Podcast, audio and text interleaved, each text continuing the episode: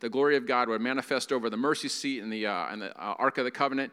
And he, uh, it was like all of Israel could stand in the presence of God, and that inner sanctum was called the Father's house. They went, he went into Father's house. And so we saw that Jesus had the ultimate Day of Atonements. He, uh, not only was he the high priest, but he was the sacrifice. And we saw in uh, Revelation 5, Easter Sunday morning, there was a picture where uh, Jesus came with the blood of the Lamb, and he came and he presented it. And it says, and he sat down. Why did he sit down? Because there didn't need to be any more sacrifice for sins. The price was paid. God is done with your sins. He's like, don't bring it up to me anymore. It's a done deal. You're forgiven forever. Is that good news? we can boldly approach the throne of grace. Let me give you the other side of the coin. Uh, your sins have been paid for, but sin is still stupid. That's the title of today's message. Sin is still stupid, and you understand the whole message just with that title, but I'm going to go on a little bit longer. And so the Bible is awesome because what it does is it pulls back this picture of reality because it's almost like in this world you can kind of get in this cloud and just think you understand things. And God's like, here's what's really going on behind the scenes. So I want, I want us to get some pictures of what Jesus says and the Bible says about, about how serious sin is. So there's 27 uh, books in the New Testament. Anyone want to guess how many books of the New Testament warn against sin have a call to live holiness? 20, out of 27, how many want to guess? It's 27. Wow. 27 books of the new blood covenant warn against sin or have a call to live holy. And so, again, it's going to pull back the veil. So, how serious is sin? How, how big of a deal is sin? Let's look at now Matthew chapter 5. This is Jesus. This is the red letters. Okay? So, this is new covenant. Here we go. If your right eye causes you to stumble, gouge it out and throw it away. Like, what? Hold on. What's happening here, Jesus? It's better for you to lose one part of your body than for your whole body to be thrown into hell. And if your right hand causes you to stumble, Cut it off and throw it away. It's better for you to lose one part of your body than for your whole body to go into hell. Is this strong language? Okay, we could put up the picture of Aron up there. We're going to get the picture of Aron. There we go. Here's Aron. While Aron Ralston was on a canyoneering trip in the Blue John Canyon, a boulder dislodged, crushing his right forearm and pinning it against a canyon wall. Ralston had not told anyone of his hiking plans and knew no one would be searching for him. Assuming that he would die, he spent five days slowly sipping a small amount of remaining water while trying to extricate his arm. He eventually ran out of water and began to drink his own urine. I'll just pause there for that moment there. Okay. After five days of trying to lift and break the boulder, Ralston prepared to cut off his already dead arm by levering it against a chockstone, which had snapped the radius and ulna bones. Using the dull blade of his multi use tool, he cut the soft tissue around the break. He then used the tool's pliers to tear at the tougher tendons. After freeing himself, he had to rappel down a 65 foot sheer wall, then hike out of the canyon. While hiking out, he encountered a family on vacation who, who alerted the authorities. He was ultimately rescued by a helicopter search team. Let's close in prayer. No, no, no, we got more than this. I know some of you guys are thinking, like, where is this guy? Let's pray for his arm to grow back. Listen, I love the way you're thinking, but that's not the point of this story right now, okay? And if your right hand causes you to stumble, cut it off and throw it away. How many of you know it was better for him to cut off his arm than to stay there and die? Jesus using a similar picture. It's actually better if your hand is causing you to stumble, it's better for you to cut it off than for you to stay there. It's better for you to, uh, if your right hand causes you to stumble, cut it off and throw it away. It is better for you to lose one part of your body than for your whole body to go into hell. What's Jesus trying to say here? Why, why such strong language? Right? I mean, most of us believe that sin is important. It's a, it's a big deal. Do we really believe it's that important? Right? Uh, this, but this drastic approach, it wasn't like a one time thing for Jesus. Let's read in Matthew 18, verse 6. If anyone causes one of these little ones, those who believe in me, to stumble, it would be better for him to have a large millstone hung around their neck and to be drowned in the depths of the sea. Is anyone noticing a, a pattern here?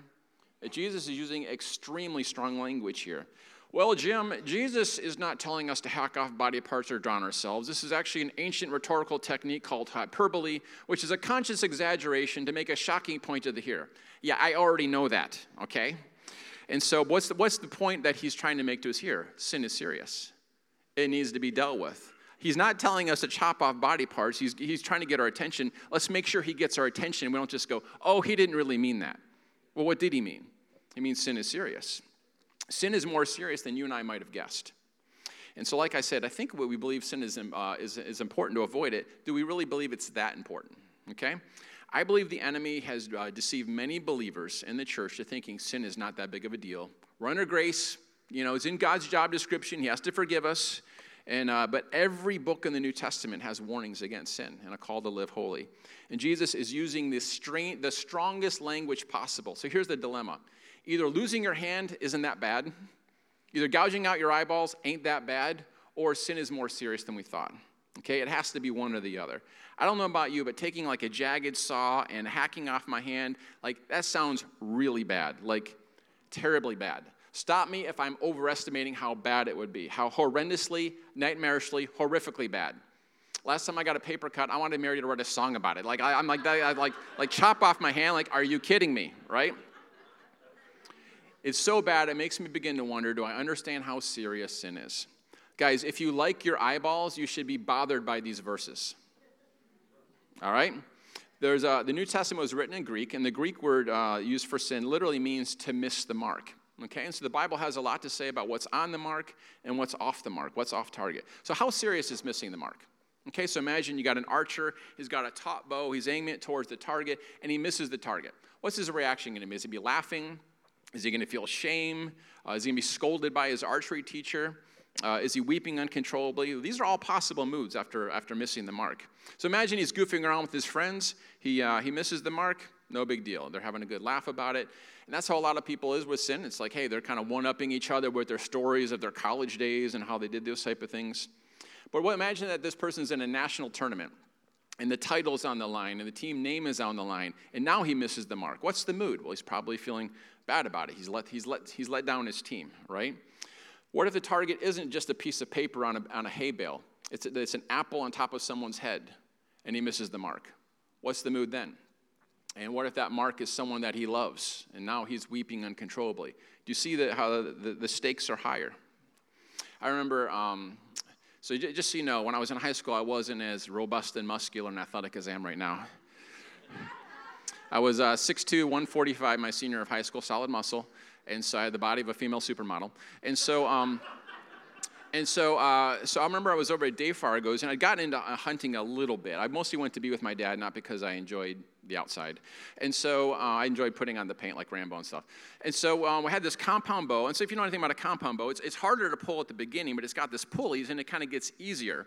And so um, again my, my arms were you know pencils and so the uh, and so we're, we're sighting in my bow they got these little little sights so you can kind of you know make sure you get in on the target 20 yards 30 yards and so after pulling for a while, my arm's getting tired. And so we're shooting, they got this, hail, this bale of hay set up this target inside the garage. So we're, you know, 30, you know, 30 yards, 20 yards uh, back in the driveway shooting into it.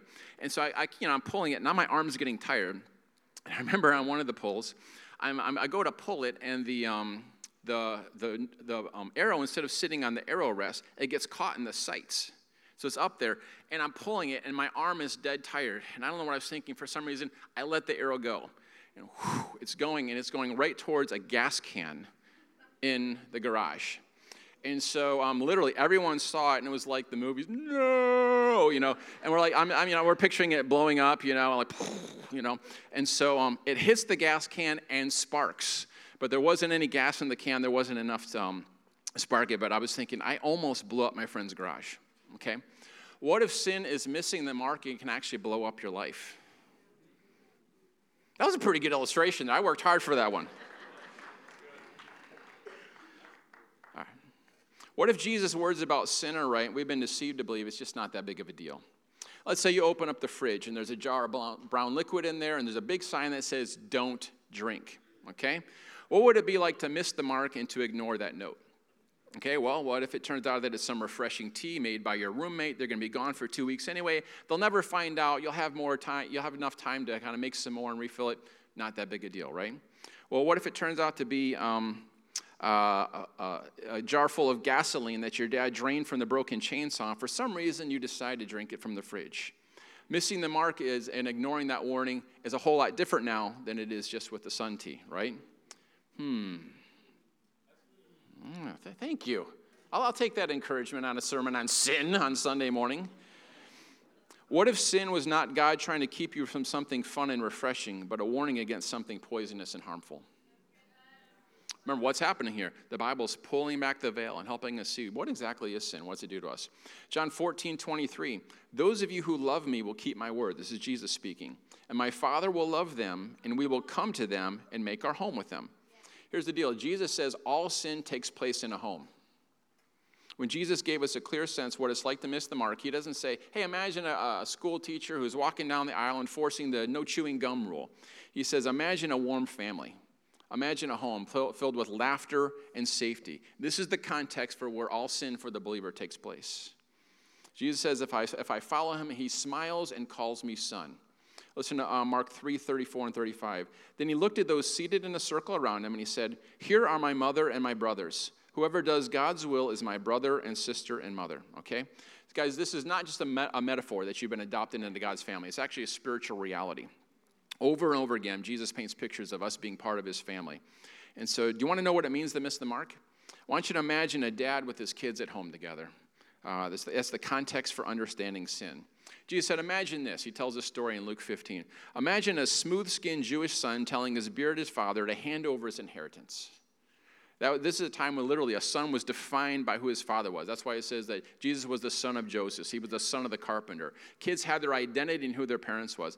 So Jesus tells this story. Imagine, Jesus whispers, this son that went up to his loving father and said, Give me my share, I'm leaving right? I mean, the Jewish men in the crowd, they must have cringed. I mean, who can imagine having a son like this? It was unthinkable. Then his father handed it over, and then the son left. I mean, the, the listeners, they had to just been nauseated. Uh, with clenched fists, they tried to imagine what would they do with such a son. That's what missing the mark feels like. A son wishing his loving father were dead so he could go and have his idea of fun. Another time, Jesus told another crowd a story, Matthew 21. Uh, I didn't give you guys this verse, I'm just going to kind of paraphrase it. Imagine a father with two sons. The father asked them in the morning to go into the fields to work as usual. One said, said no, one son said, No way. But of course, he went out and worked the land that day. Again, the cringing of the audience. Like, how could a son treat their father like this? But the second son, ah, the crowd's ready to hear the son. That's the second son, the hero, the, the good son. The second son says, Of course, my father, I will go work the land. The crowd smiles, but Jesus prepares them for the end of the story. Here's what he says But he doesn't go. He never goes out to work the land of that day. You can imagine the gasps, uh, the shocked looks, the indignity, the dishonor, the shame. What an insult, the, the, the Jewish men sputter as they shake their bearded heads in disgust. This is what it's like to miss the mark. It's an insult and rebellion against a loving, gentle parent. I remember one time I was uh, home from college and um, I slept in a little bit and I woke up to the smell of sizzling bacon. Now, there's not many things that are better than that. And as I came downstairs, I noticed my mom had made all my favorite things. So there's raspberry pancakes, cheese scrambled eggs, freshly squeezed orange juice. And as I sat at the table, she's there in her red and white uh, checkered apron, and in her uh, oven mittened hands, she comes, she's bringing over homemade cinnamon rolls, my very favorite. And as she leaned down, uh, she gave me a kiss on the cheek, and I don't know what I was thinking. I, I wish I hadn't done this. For some reason, I, I, went and I spit right in her face. So it hits her in the cheek, and uh, she, her eyes well up with tears, and she closes her eyes. She puts her hands over her face, and she begins sob- gently sobbing and wiping the spit off of her face. Okay, that never happened. but that's what sin is like. Some of you won't forgive me for that one, and that's a sin. Unforgiveness is a sin. So you can just stop it right there. Sin always takes place in a home. Sin is a revolt against a loving parent. It's not uh, this disappointed hall monitor at school, rather, it's a hurt father and an insulted mother. God made this clear as he reasoned with uh, sinful Israel in the Old Testament. He said, You are my bride, and I am your loving husband. When you sin, you are adulterous, you are playing the harlot. God does not glare at us in our sin, rather, his face is the look of a betrayed husband in uh, Hosea 1 2. Here's another picture of sin. Are you guys seeing this, the different angles on this? I, I want one of these pictures to stick with you. So when you're tempted to sin, you're going to go, hold on. It's going to come to mind. Here's another picture sin is spiritual suicide. Okay? Jesus, he said, I am life to you, right? He's bread for the hungry, he's water for the thirsty. John 14, 6, Jesus says, I am the life. John 15, 4, Jesus said, Remain in me, abide in me, and you will live. Hitting the mark means to be plugged into the only source of nourishment. Okay, he said, You're like a branch inside of a vine. That's the only place to get nourished, okay? And so to sin is to choke yourself, it's to cut yourself off from the only source of life. So Jesus asks us to imagine. He says, Imagine this renegade branch that wants to abandon the vine with its deep roots and its nourishment. He said, This is what it's like. So you can imagine this stupid branch. It's feeling strong, it's feeling independent, and uh, it marches off in its own direction. And the other branches notice it too, and they're kind of inspired, like, hey, maybe this is the way to go. Uh, the vine says, Who says, or the branch says, Who says we have to stay here with the vine? The branches begin to wander along with them. How old fashioned and limiting, one brave branch sneers loudly. And before you know it, a genuine revolt of the branches begins. What do you think of those branches? Think they're just being naughty? Think it's just kind of normal behavior where they're going to go and sow their wild oats? No, they're idiotic. They are destroying themselves. It doesn't matter how what, uh, what inspiring spin they put on it. Independence from the vine is killing them. The vine is the only source of life they can nourish themselves with. They will eventually shrivel up and die. There is no way around it. Jesus said, That's what sin is like. To sin is to turn away from the only source of life, to reject your source of nourishment and go in your own direction. I don't know if you've ever seen like a fish out of water gasping for air. Its source of nourishment is inside the water. That's what sin is. Is coming out here and trying to get your needs met and all these things, and it's just absolutely killing you. Thank you. It will eventually end in spiritual suicide. Jesus asked his disciples this What can a branch do apart from the vine? Nothing. You cannot spiritually nourish yourself apart from Jesus. To do our Father's will is to abide in the vine. To miss the mark, well, it's a slow death. Missing the mark is like an idiotic, brave march into starvation. That's what sin is like. Jesus said, I am the true bread come down from heaven. I want you to imagine a little girl with her family on a picnic, the sunshine. You can see the picnic blanket on the, on the grassy park there. Uh, beautiful, a beautiful spread watermelon, cheese and crackers, corn on the cob, hamburgers fresh off the grill, freshly squeezed lemonade with chunks of ice. But where, where's the daughter? Well, she's sitting off, to the, uh, off, the, off the blanket in the dirt next to the blanket, and she's eating, but she's eating dirt covered rocks. Her teeth begin to chip and crack in places. There's blood begin dripping out of her mouth. Her parents are desperately trying to stop her, but she's a determined little girl. And the longer she goes without real food, the more desperately she begins eating these rocks. She's grabbing fistfuls now. Her parents weep beside her. The sight of all this wonderful food prepared for her, and she's in a feeding frenzy on something that's hurting her. The blood from her mouth is dripping on her yellow sundress. Her parents plead with her through tears Sweetheart, those aren't good for you. You're breaking your teeth. Look over at the blanket. Wouldn't you rather have some yummy watermelon? Their words are tender. That's your blanket, she barks back. I'm through being stifled by your blanket. Get out of my face. The parent's heart is broken. They won't force feed her cheese and watermelon. They weep because they know the daughter is slowly killing herself. To lie, to gossip, to lust, to show partiality, to think resentful thoughts towards someone is to ignore a picnic meal for a bloody mouthful of chipped teeth and rocks. Dramatic pause.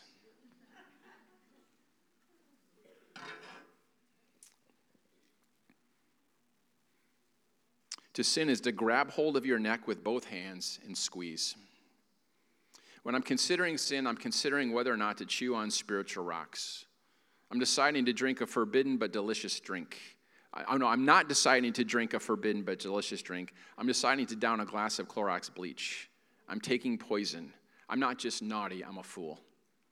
That's what sin is like according to Jesus. Another thing sin is sin, sin's forgetting who you are. Romans 6, verses 1 through 4. What shall we say then? Shall we go on sinning so that grace may increase? Man, if there's all this grace and God's remembering our sins no more, maybe we should just keep sinning. God's going to keep paying our debts. Here's Paul's answer to that. By no means. We are those who have died to sin. How can we live in it any longer? Or don't you know that all of us who are baptized into Christ Jesus were baptized into his death? We were therefore buried with him through baptism into death, in order that, just as Christ was raised from the dead through the glory of the Father, we too may live a new life. Listen, sin is unnatural. It's like a live man wanting to hang out in graveyards and snuggle with coffins. It's like a two year old trying to crawl back into his mother's womb. It's like a released hostage hanging out on weekends at the prison where he was tortured. It's like a patient who had successful knee surgery refusing to ever try to walk again. It's unnatural, it's inappropriate because we've been united with Christ. Guys, we have a whole new nature that wants to please God. It doesn't make sense to live in this sin any longer. You've been set free from it. We're new creations, we've been remade. Sin is like a third shoe. What are you going to do with it? Doesn't make sense. The Bible says, live like you're new. You're no longer a slave to sin. Take off those dirty, stinky grave clothes and put on white garments.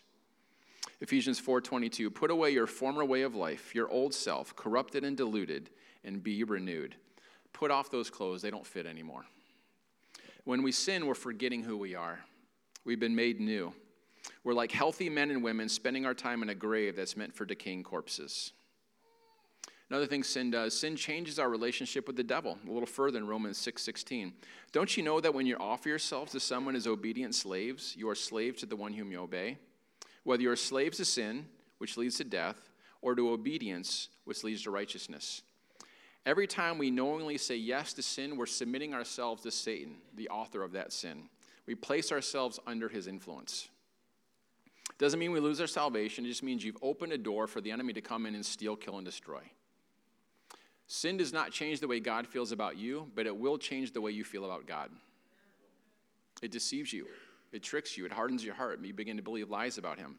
Sin does not change my relationship with God, but it does change my relationship with the devil. It gives him a chance to come in and steal, kill, and destroy.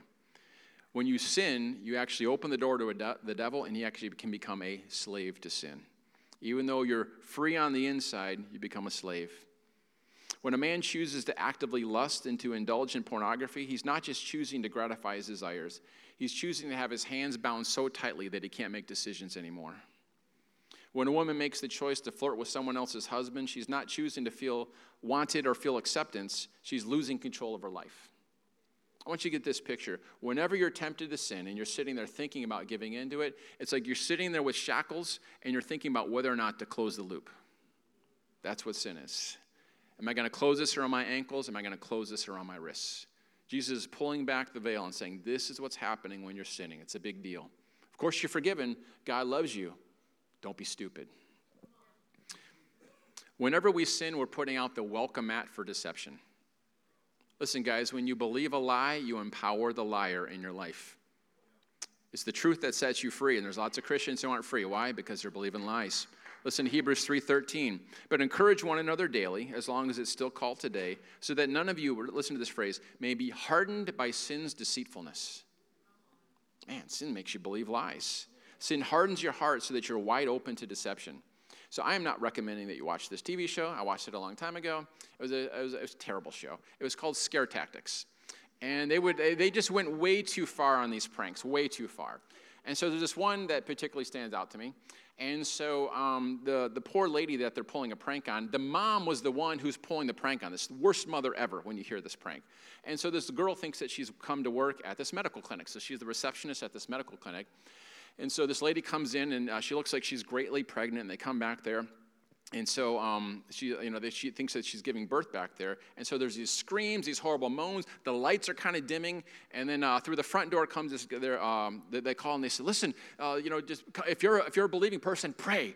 And the girl's like, "What is happening?" And all of a sudden, this guy comes dressed like an exorcist, got like the Catholic priest outfit. He comes on. My wife's already cringing at this story. He comes. He comes. He comes through the door and. Um, and uh, they said, "Listen, we're going to need your help." And uh, to the to the girl at the front desk, and so she walks back with the with the exorcist guy, and there's this person in stirrups, and there you know there's consternation, and so she's behind the person in stirrups, so she can't see the legs, and um, this person you know she's pushing and gives birth, and um, they have this midget. Um, who is uh, bald and he has horns in his head and he's this is a terrible story. This is a terrible story. And he's covered in blood and it looks like she and he's got like an umbilical cord attached to him and it looks like she's just given birth to the antichrist.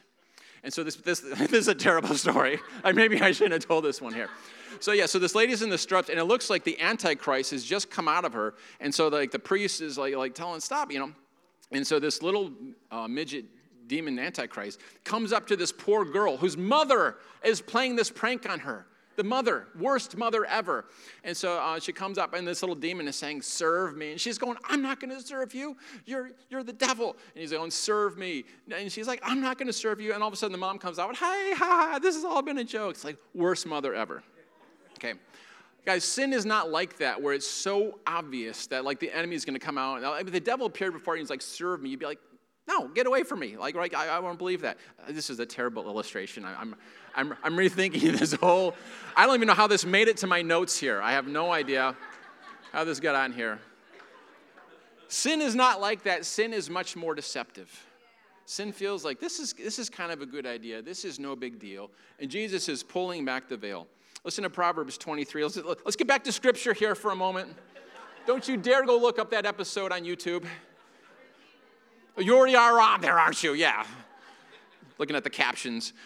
Proverbs 23, verses 31 and 32. Do not gaze at the wine when it is red, when it sparkles in the cup, when it goes down smoothly.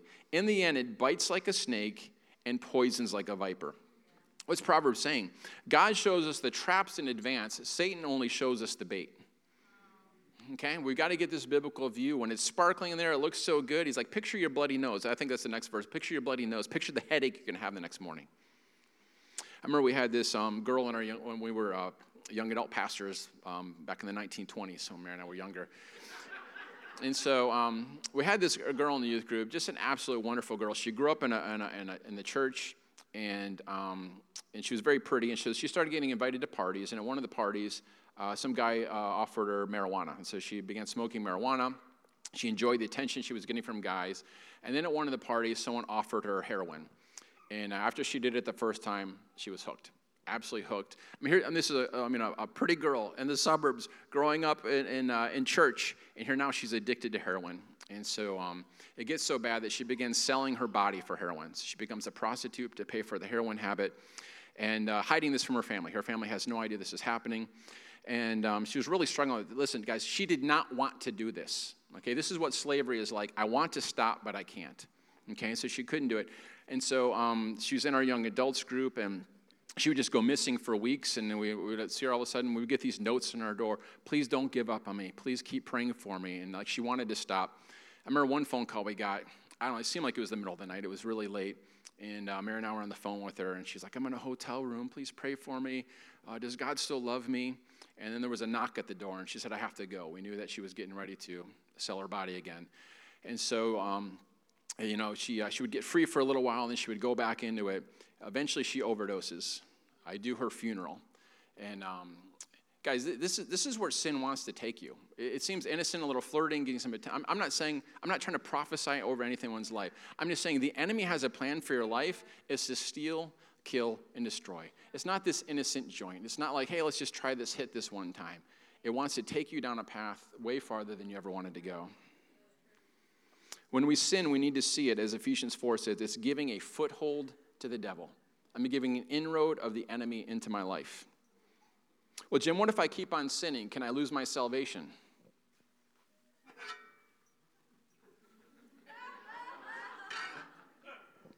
Oh boy. Hey, it's a question that let's, let's look at here. There's two extremes. One extreme says you're once you're saved, you're always saved. Doesn't matter how you live. If you prayed the prayer, you're getting into heaven. Okay, that's one extreme. There's another one that says, uh, is, I, I, call that, you know, people call that eternal security. Like, when you, you know, uh, it's an extreme version of that. I know not all, all versions say that. It's basically once you're saved, you're always saved. You can never lose it, no matter how you, how many times you sin. Whether there's never been a change in your life, you prayed the prayer and you meant it. You're good. The other extreme is kind of save, lost, save, lost. Every time you sin, you've lost your salvation. Now you got to rededicate your life. We call that eternal insecurity. Okay, how many of you grew up with eternal security? How many of you grew up with eternal insecurity?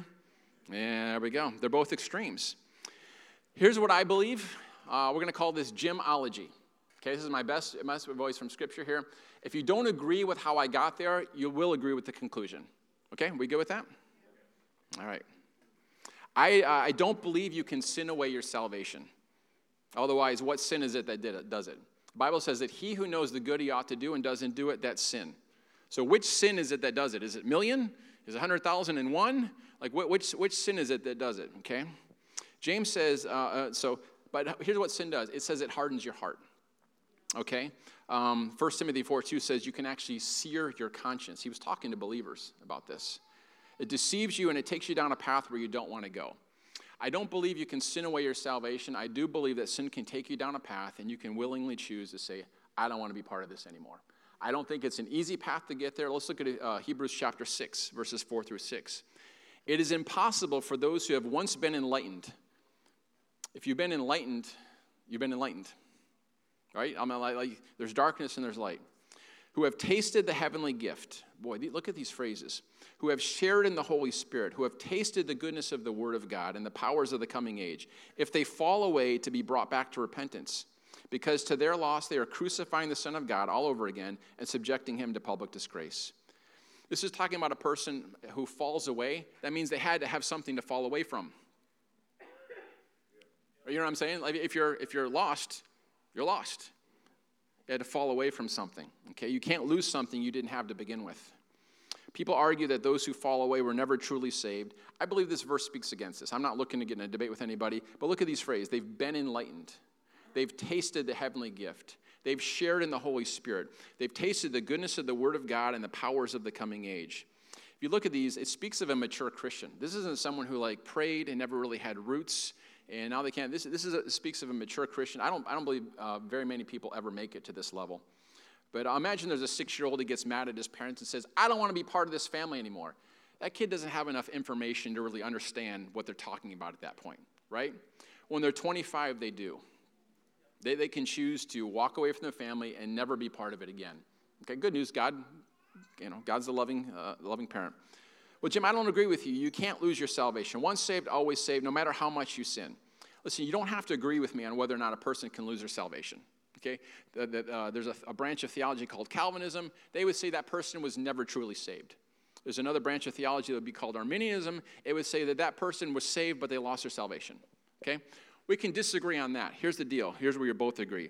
If you die in your sins, unrepentant and hostile to God, you're hellbound. It doesn't matter how you got there. If you were saved and lost it, or you were never truly saved. If you're in this state, you have no assurance of heaven. Search the scriptures from beginning to end. You ready for this? You will not find a single verse that gives godless rebels any kind of assurance of salvation or blessing at all. Not one. Rather, Paul states it plainly. For if you live, uh, Romans 8:13. For if you live according to the sinful nature, you will die. But if by the Spirit you put to death the misdeeds of the body, you will live. Even five point Calvinists would agree with this point.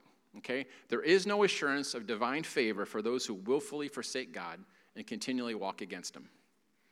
I would strongly urge you do not listen to anyone who tells you you can live in your sin freely and fragrantly and enjoy heaven too. There's not one verse in Scripture that, that, affirms this. Listen to the following verses. These three verses actually warn against that kind of teaching. Are we okay here? Listen, I'm not enjoying this. I just got to tell the truth, all right? 1 Corinthians 6 9. Do you not know that the wicked will not inherit the kingdom of God? Do not be deceived. Neither the sexually immoral, or idolaters, nor adulterers, nor male prostitutes, nor homosexual offenders. It say? The wicked will not, do not be deceived. Okay? So there is no assurance. Uh, I'm, I'm trying to really combat the teaching that says you can live however you want. These scriptures say differently. Galatians 5 19 through 21. The acts of the flesh are obvious sexual immorality, impurity, and debauchery, idolatry, and witchcraft, hatred, discord, jealousy, fits of rage. Isn't it interesting that like idolatry and witchcraft are put next to jealousy? That's interesting. Fits of rage, selfish ambition, dissensions, factions, envy, drunkenness, orgies, and the like. I warn you, as I did before, those who live like this will not inherit the kingdom of God. Sobering. Ephesians 5, verses 3 through 7. But among you there must not even be a hint of sexual immorality or of any kind of impurity, or of greed, because those are improper for God's holy people. Nor should there be obscenity, foolish talk, or coarse joking, which are out of place, but rather thanksgiving. For of this you can be sure no immoral, impure, or greedy person, such a person is an idolater, has any inheritance in the kingdom of Christ and of God. Let no one deceive you with empty words. For because of such thing, God's wrath comes on those who are disobedient. Therefore, do not be partners with them. You cannot live in sin, do anything you want, and retain salvation. Whether you were never truly saved or you saved or lost, it's the same conclusion. Are we okay? It's not that you have to maintain some level of holiness to be saved. Okay, we live holy because it's our new nature to be holy. We live holy because it pleases God. We live holy because we don't want to become a slave to the enemy and let him give him a foothold in our life again. So it's not works to live holy, it's wisdom and it's our new nature. When God said, Be holy as I am holy, He wasn't like uh, giving you a command, He's giving you an impartation. You can now be holy as I'm holy. Go and represent me to the planet. In closing, some of you are like, Thank God.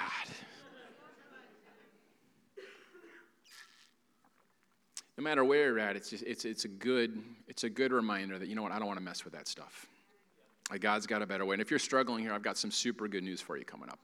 Okay, there, there's no, no shame, condemnation. We're not going to do an altar call, and I, there's no embarrassing anybody here. Okay, but um, uh, I wrote this last illustration. All right, sin is like opening the door of your bedroom to a cobra and shutting the door and going to sleep. I don't know about you guys. Like, uh, I, am not really into snakes. I'm not even like into worms. I remember. Um, I don't. I don't even like worms. They're just they're they're gross. They're evil.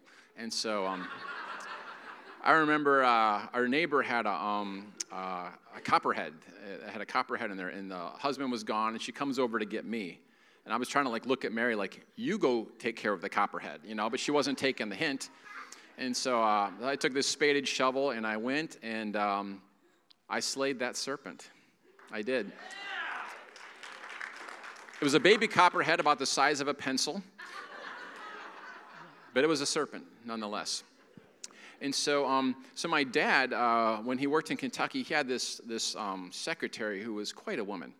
And so her husband was gone, and the dog is in this upstairs bedroom just barking up a storm. And so uh, she kind of goes in there to see, and she opens up the closet, and there's a rattlesnake in their closet. Okay, that happens to the bakers. Here's what the bakers are doing Honey, we're moving, we're burning the house we're scraping together the ashes and we're burning the ashes. That's what we do if there's not this lady. This lady's got a whole different approach. And so she had never shot a shotgun before, but she gets this idea that she is going to shoot this uh, rattlesnake. And so she, listen to this, listen to this. So she um, gets her husband's shotgun, gets out the shells, and she you know, goes and sets up some cans in the backyard and is going to practice because she's never shot a shotgun before. And so she's shooting it, she's realizing she's kind of unstable. So she gets a couple of books, and now she's down on her knee, kind of stabilizing it. Now she's able to shoot the can. So now she's got some confidence. So she goes back into the house, snake's not there.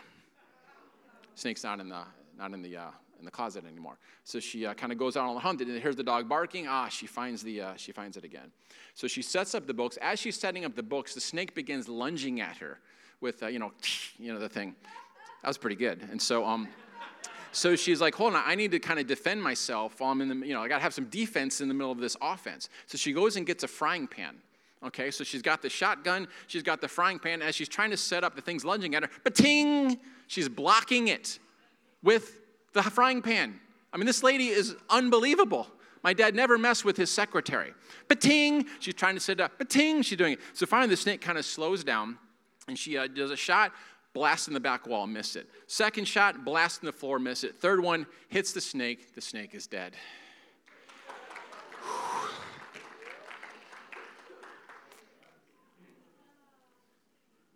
Sin is like opening the door of your bedroom to a rattlesnake.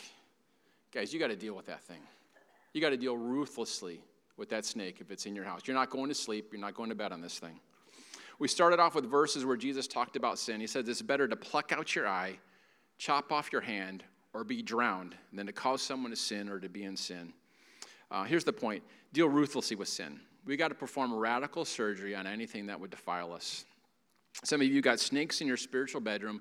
You need to shoot them today. Don't go to bed another night. You need to get, draw for grace from the Lord to help you with this. Um, some of you here today and you're saying, Jim, I've been in sin. It's getting out of control. I got super good news for you. Jesus came looking just for you. He came looking for people who were a hot mess full of sin, not to point his finger, but to draw, draw them out, to shoot the snakes, to break off the shackles. This is huge. Jesus actually loves to love us. One of, one of the phrases that used to describe God, he delights in showing mercy. He's not like, oh man, my son paid for this, I got to show him mercy. He, mercy was his idea, forgiveness was God's idea. Well, Jim, what if I keep blowing it? God would rather hear your voice in sincere repentance, even if that repentance needs to go deeper, than to not hear your voice at all. God's not looking for a reason to get rid of you. You are His beloved. Some of you are like, well, Jim, man, if I, if, uh, you know, if, if sin's such a big deal, I should feel condemned all the time. No, you shouldn't. Listen to the last two weeks' messages on Go and Sin No More. And guess what? I'm doing a bonus, two more messages on Go and Sin No More over the next two weeks because we have to get this point. All right? Here's the problem is a lot of people, they hear the word uh, of God's grace and his forgiveness, but they don't mix it with faith. It's like, oh, yeah, that sounds good, but uh, I just don't feel it. And Some of you have unconfessed sin, sin that you're participating in, and God's convicting you right now. You're like, man, I know exactly what He's talking about. I, have been gossiping, and whatever it might be. And I just encourage, encourage you, we're going to take a moment here, just humble yourself and confess your sin. Confess means I'm going to say the same thing God says about it. God, this is, boy, this is more deadly than I thought, but I thank you that you paid for it. And it's not just a forgiveness, wipe your slates out. God, I want you to give me a grace to never walk in this again. Okay? He actually wants to give you that kind of strength. And so, um, so let's pray. And so, um, there's, there's different kinds of sins. I'm not going to name every category, but some of you know there's, there, it's a known sin. You're like, man, I, I've just, it's coming up right in my mind. And we're going to take a moment. I'm going to ask you just, Lord, I, this, I didn't realize how much this is poisoning, or maybe you did. God, I want free from this. He came to set the captives free. Maybe some of you have addictions. I've got good news for you. God has made you new if you're a believer today. And he can break those addictions. We've seen it happen dozens and dozens of times here. Some of you might be like little foxes. like, oh, I'm just exaggerating a little bit. Or, you know, I see the girl jogging down the road and I kind of turn my head and think about it a little bit. Or, man, those little foxes spoil the vine. Like, like don't, don't give the devil a foothold or a toehold. And so, um, so let's just pray. And so, Jesus, we just thank you for the cross. That, God, we don't have to live under shame or condemnation or uh, any kind of bondage. That, Lord, we, uh, some of us, we didn't realize how, how serious sin was. But Lord, I pray that you would open up our eyes. And so I'm just going to give you guys 30 seconds right now between you and God. Just talk to Him. God, I'm sorry. I don't want to do this anymore. I'm asking for your forgiveness and I'm asking for your grace to, to walk in a different way. You may not walk perfectly, um, but uh, you'll, you'll walk it out. And so I'm going to give you 30 seconds for that.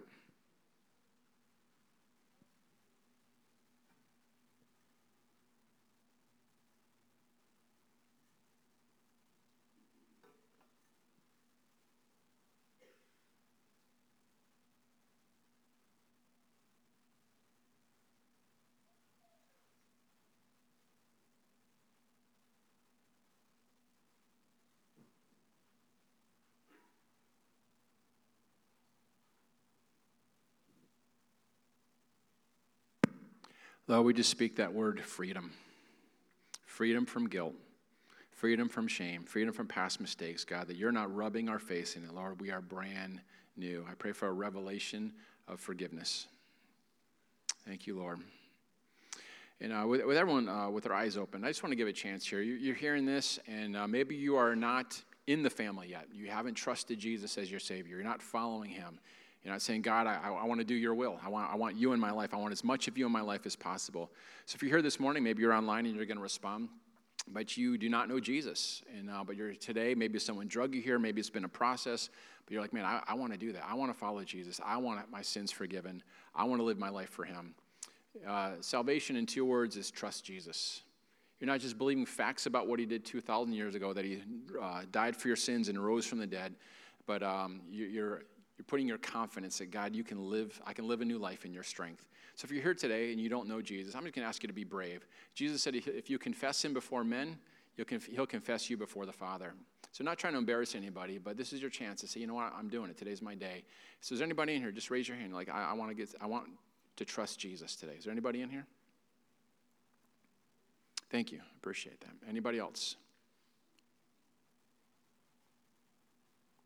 All right. Awesome. Well, uh, let's just uh, let's just agree with this man, and uh, let's encourage you to come up to our, our, prayer team too afterwards. I'll pray with you, but um, let's just pray a, prayer something like this for for salvation. Jesus, let's everybody pray it so no one feels embarrassed. Jesus, Jesus. I trust you. Thank you for your forgiveness. I want as much of you in my life as possible. In my relationships, my finances, my family my workplace. Thank you, Jesus. Amen. That's it.